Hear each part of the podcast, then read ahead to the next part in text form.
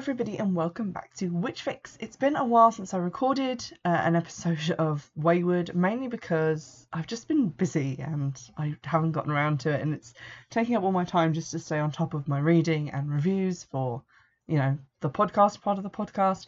But I finally thought I'd sit down and record another episode, and I'll give you a little recap of what happened in the previous chapters as well, in case you have forgotten, because it has been quite a while.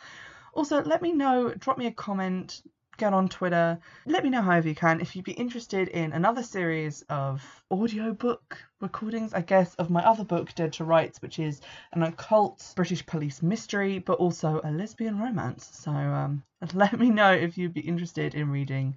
Uh, or hearing me read that book. You can buy it now on Amazon, it's 99p, but if you'd like me to do a little audiobook version for you, I could do that if, you know, I find the time to do that in between everything else. So last time we left Michaela sleeping in Wayward House, which is the name of the abandoned house just off the Bardstown University campus, where she's been taken by Cray and introduced to a number of characters, chiefly Ilex and Chronicle, who are sort of the higher ups in terms of the gang like organisation, and the other grunts who are similar to Cray in status, who are Campion and Nara.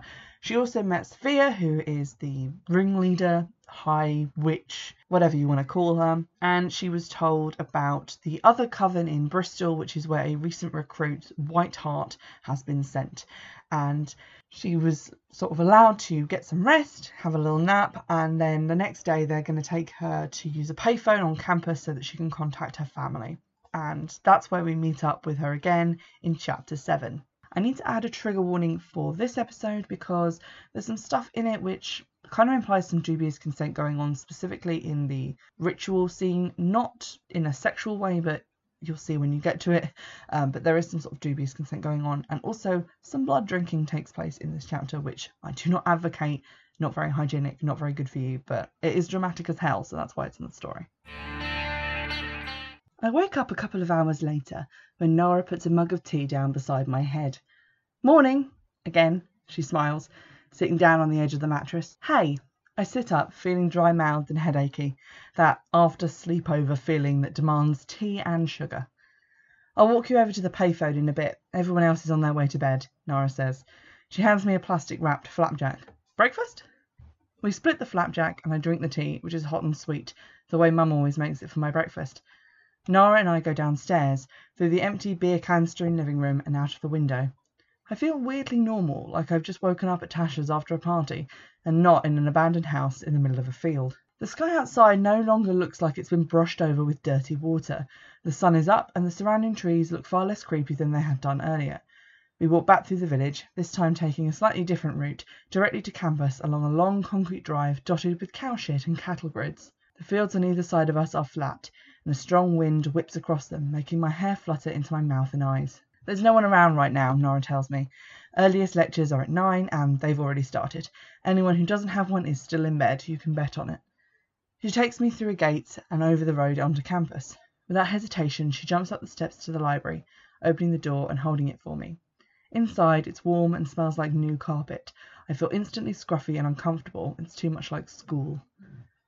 There are terminals for taking out books and a hallway that stretches in either direction, but Nora walks straight to a door marked Refreshment Zone. On the other side is a bulletin board covered in posters, a payphone, and two vending machines. While Nora inspects the contents of the vending machines, I pop coins into the phone and dial my home number. It rings. On and on and on until I think it's never going to stop. The sound of it starts to make my ear buzz. Then Mum picks up. Hello? Mum? It's me. I say. Silence. Is Dad at work? Yes. She sounds cautious, like she's not sure who I am. Mum, please let me come home, I beg. She sighs. Michaela. Tasha wouldn't let me stay, and Chloe isn't home. I'm on the street. You have to let me come back. I'm sure you can find somewhere else to stay. There's nowhere, unless you want me in a shelter with all the druggies and piss stinking drunks. You're on drugs, Michaela, Mum says pointedly. No, I'm not. It was just some weed, and I'm not smoking it any more. You said that last time. Mum, I promise. You said that too. Mum, please! I can feel panic starting to crawl up my throat, cold fingernails scratching at my heart. I can't do this. I can't. There's a long silence. You're going to have to, Mum says, and it's like all the shutters have snapped down, blocking out the sun. You made this happen. You pushed us, and I think it would be best if you didn't try to see us, at least for a while. I can't believe I'm hearing her right. She's my mum, and she doesn't want to see me. She doesn't want anything to do with me. Neither of them do. I don't know what to say. There's just nothing in my head. Only the circular, endless thought I need to go home. They don't want me to come home. I need to get home.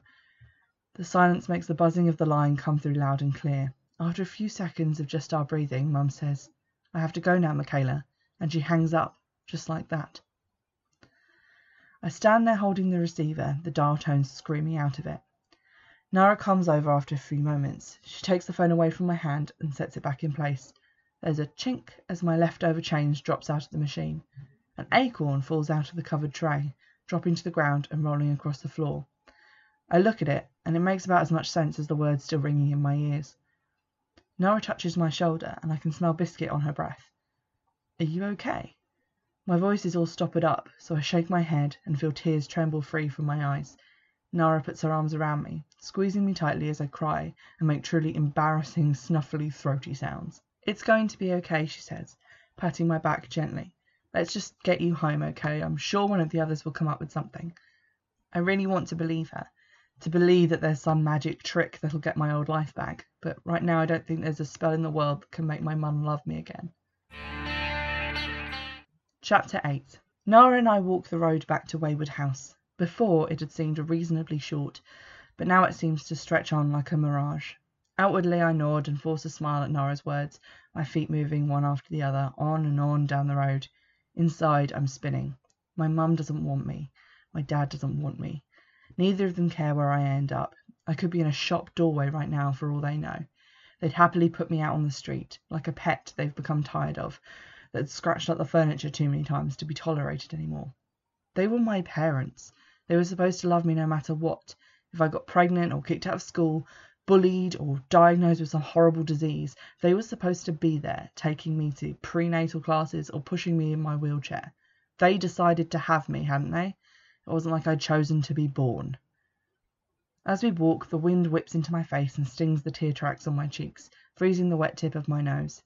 I feel the hopeful, fuzzy thing in my chest die. My parents don't want me? Fine. I don't want them.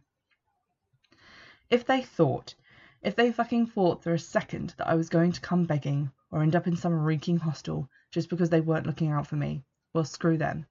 I wasn't going to let that happen to me. I wasn't going to give up. I was going to get myself a new family and all the perks that came with it. Nora touches my elbow, and I realize that I've stopped on one side of a flooded cattle grid, my hand on the edge of the metal gate beside it. Michaela? I'm thinking, I say, and Nora stays quiet, looking at me with huge, sympathetic eyes. I think that maybe I want to stay with you, with all of you here. Of course you can, Nora smiles. We wouldn't just expect you to leave, not now. We start to walk again, and even though I'm still cold inside and out, I feel a flickering of satisfaction. I have a place to stay. I'm fine. My parents might still exist in that boring little house, imagining the disgrace I've fallen into. Well, let them wonder. I won't be seeing them again. Nara speaks breathlessly, hard to hear over the wind. I'll ask Sophia and we can initiate you tonight. We'll have a party and everything. Oh, you're going to love it. It's so much fun. The weird thing is, I believe her. I couldn't give one flying fuck for all this witchy nonsense, but a party? Fun. A few hours ago I thought I'd never have fun again. What makes my decision all the sweeter is Cray's face when we get back to the house and Nora tells him that I'm staying. He smiles at me and I grin back. There's still a punch in my chest when I think about the phone call, but I'm quick to push it aside. They don't care. I don't care. Most of the others are asleep now, having been up all night. I'm wide awake, though, not used to their upside down way of life. Nara and Cray are apparently too excited to sleep, so we sit in the living room, burning candles against the gloom, even though the sun is well and truly up outside. Nara drags out an old set of Monopoly, and we play half heartedly, until I put up a hotel and no one can remember the rules for what happens next. Nara cuts me a look, one eyebrow raised, before she gives a big fake yawn and heads off to bed. Cray looks like she knows what she's up to, but he helps me to pack up the board and the paper money. Then he puts the radio on quietly, and we lie down on the cushions scattered on the floor, smoking. My stomach flips over and over, like a restless sleeper on a hot night. I'm glad you're staying, he starts off. I mean, it sucks that your parents won't let you come home, but I'd miss you if you left. I don't care about them. I'd rather be here.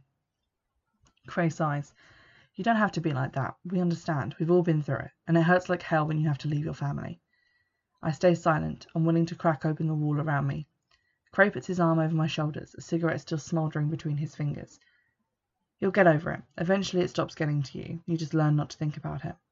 I don't want to talk about it, so I asked a question that's been on the back of my mind since had first told me about the way the group worked. What's going to happen with the initiation?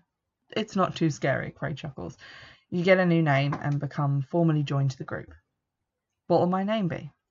Whatever Sophia thinks it should be. She picks them. I still feel on edge about the whole thing, worrying about what I'm getting into, but I'm already down this rabbit hole and there's no going back. My parents have made themselves pretty clear about that. Of course, I could just wait and go and see Chloe when she comes back from her trip. Somehow that idea seems to drift further and further into the past with each second I spend lying with Cray. Chloe, Tasha, my parents, they're all part of a life that used to be mine but isn't anymore. Instead, it's this weird squat, the fairy tale stories of magic and secret ceremonies that are growing more real for me as the sun travels across the sky, bringing the night and my initiation. I walk back into Sophia's room well after dark. It looks different now, less like a goth shop and more like a scene from one of those films where the detective infiltrates a baby killing, snake vomiting cult and everyone takes their hoods off so you can see it's the pediatrician from the village in the beginning, or that the head cultist was the detective's mentor all along. A shiver runs through my stomach. Everyone is wearing hoods. From the numbers, I guess that Cray and all the other grunts are in the black cloaks, kneeling in a circle on the floor, each holding a candle. Chronicle and Ilex are standing up, wearing matching green cloaks. Chronicle has a kitchen knife in one hand. Ilex is holding a wine glass. It's the sight of the knife that makes me pause, standing on the outer edge of a circle of candles that burn in cups and on plates and piles of bricks. Sophia, or at least the purple cloaked shape of Sophia, appears between Chronicle and Ilex, holding out her hands. It's all right, Michaela. We're friends here. Cray looks up then, and his hood tips back a little, showing me his crooked grin. These are the same people I'd been drinking with only that morning. A few bad Macbeth props didn't make them any more dangerous than they'd been then, right? Campion is still really Margaret, Cray is still Byron, and this room is still a squat full of kids just like me. I step into the circle and kneel down in front of Sophia, as Cray had told me I'd have to do. Do you come here of your own free will, into this circle of the faithful? Yes, I answer. Though really, what other choice do I have? It's this or the street. And do you swear to keep our secrets, and to follow the rules set down by our pagan ancestors? To know, to will, to dare, and to keep silent? I do. Sophia takes the knife from Chronicle and points it up at the dingy ceiling. Creatures of air, invention and guile, I invoke you. Join us and our wayward sister this night. I almost roll my eyes. I feel like I'm in an amateur production of The Craft or some teenage horror thing that Tasha made me watch. Outside, the wind slams something against the wall of the house, something plastic, maybe a chair. A quick, nasty flare of wind cuts through the gaps in the boarded windows. The candles flutter. I start to feel a little shivery, and not just because of the cold. Creatures of earth, strength and life, Campion surprises me, and I almost jump at the sound of her voice. I invoke you. Join us and our wayward sister this night. Outside, a tree moans in the wind. Creatures of water, emotion and silence, I invoke you. Join us and our wayward sister this night, says Cray. Rain splatters against the windows, sounding like fingernails tapping the glass. Creatures of fire, passion and power, I invoke you. Join us and our wayward sister this night, Nara finishes. I really hope that it's just my imagination, but I swear I can see the candle flames grow a bit larger. Ilex steps forward and kneels, holding up the wine glass. Sophia turns the knife downwards, dipping the point into the glass. Goddess and God, life giver, earth mother. I'm almost embarrassed for them. They sound like stupid hippies from TV. Finally, Chronicle comes forward, lifting a bottle of wine and filling the glass. Ilex and Chronicle sit down, leaving Sophia with the knife in one hand, the wine glass in the other. Come forward. I take a step, and outside the wind and rain rattle the windows. I'm nervous now, but only because of what Cray told me has to happen next the rite of blood. Sophia raises the knife, and I hold out my hand. It's just a little cut, a little blood for their gothic obsession. If it puts a roof over my head, fine, I can take it. The blade slides across my palm, and it hurts. It hurts a lot. Sophia lets the blood from my hand drip into the wine, and the burning pain quickly loses its edge. I'm too distracted by what she's doing now. Sophia lifts the glass to her lips and takes a sip. Disgusting. I shudder. She's drinking my blood. How am I supposed to react? Sophia raises the knife again, but this time she cuts her thumb, adding her blood to the wine. She passes the glass and the knife on to Ilex, who takes a drink and then sets the glass down to lay the knife on his own hand. That's when I work out that Cray left a bit out when he told me about the ceremony. They are all going to drink from the cup, and they are all going to add their own blood to it. I watch the cup go round the circle, my mouth dry and sour with dread and disgust. This is mental. It's probably really dodgy drinking someone's blood, let alone lots of homeless people's blood. God knows what kind of germs are swimming around in that wine. The cup comes around the circle, brimming with crimson as it makes its way back to me. Nara presses it into my hands, a line of blood running up her arm from the cut on her hand. My fingers are so reluctant to hold the glass that I'm worried I'll drop it. It probably won't change anything. They're going to make me do this. I look down into the depths of the wine glass. It's only like slurping the last of a sticky bottle of corner shop plonk, one that's been shared around the group a few times. Only, of course, it's not. As I drink it, all I can taste is blood, followed by the sour kick of the cheap booze. Sophia starts to say something and the others join in. I can't focus on the words. It's like bats and other shadowy things are flocking around me, making things blurry and jumpy. I shake my head, trying to get rid of the rushing sound in my ears.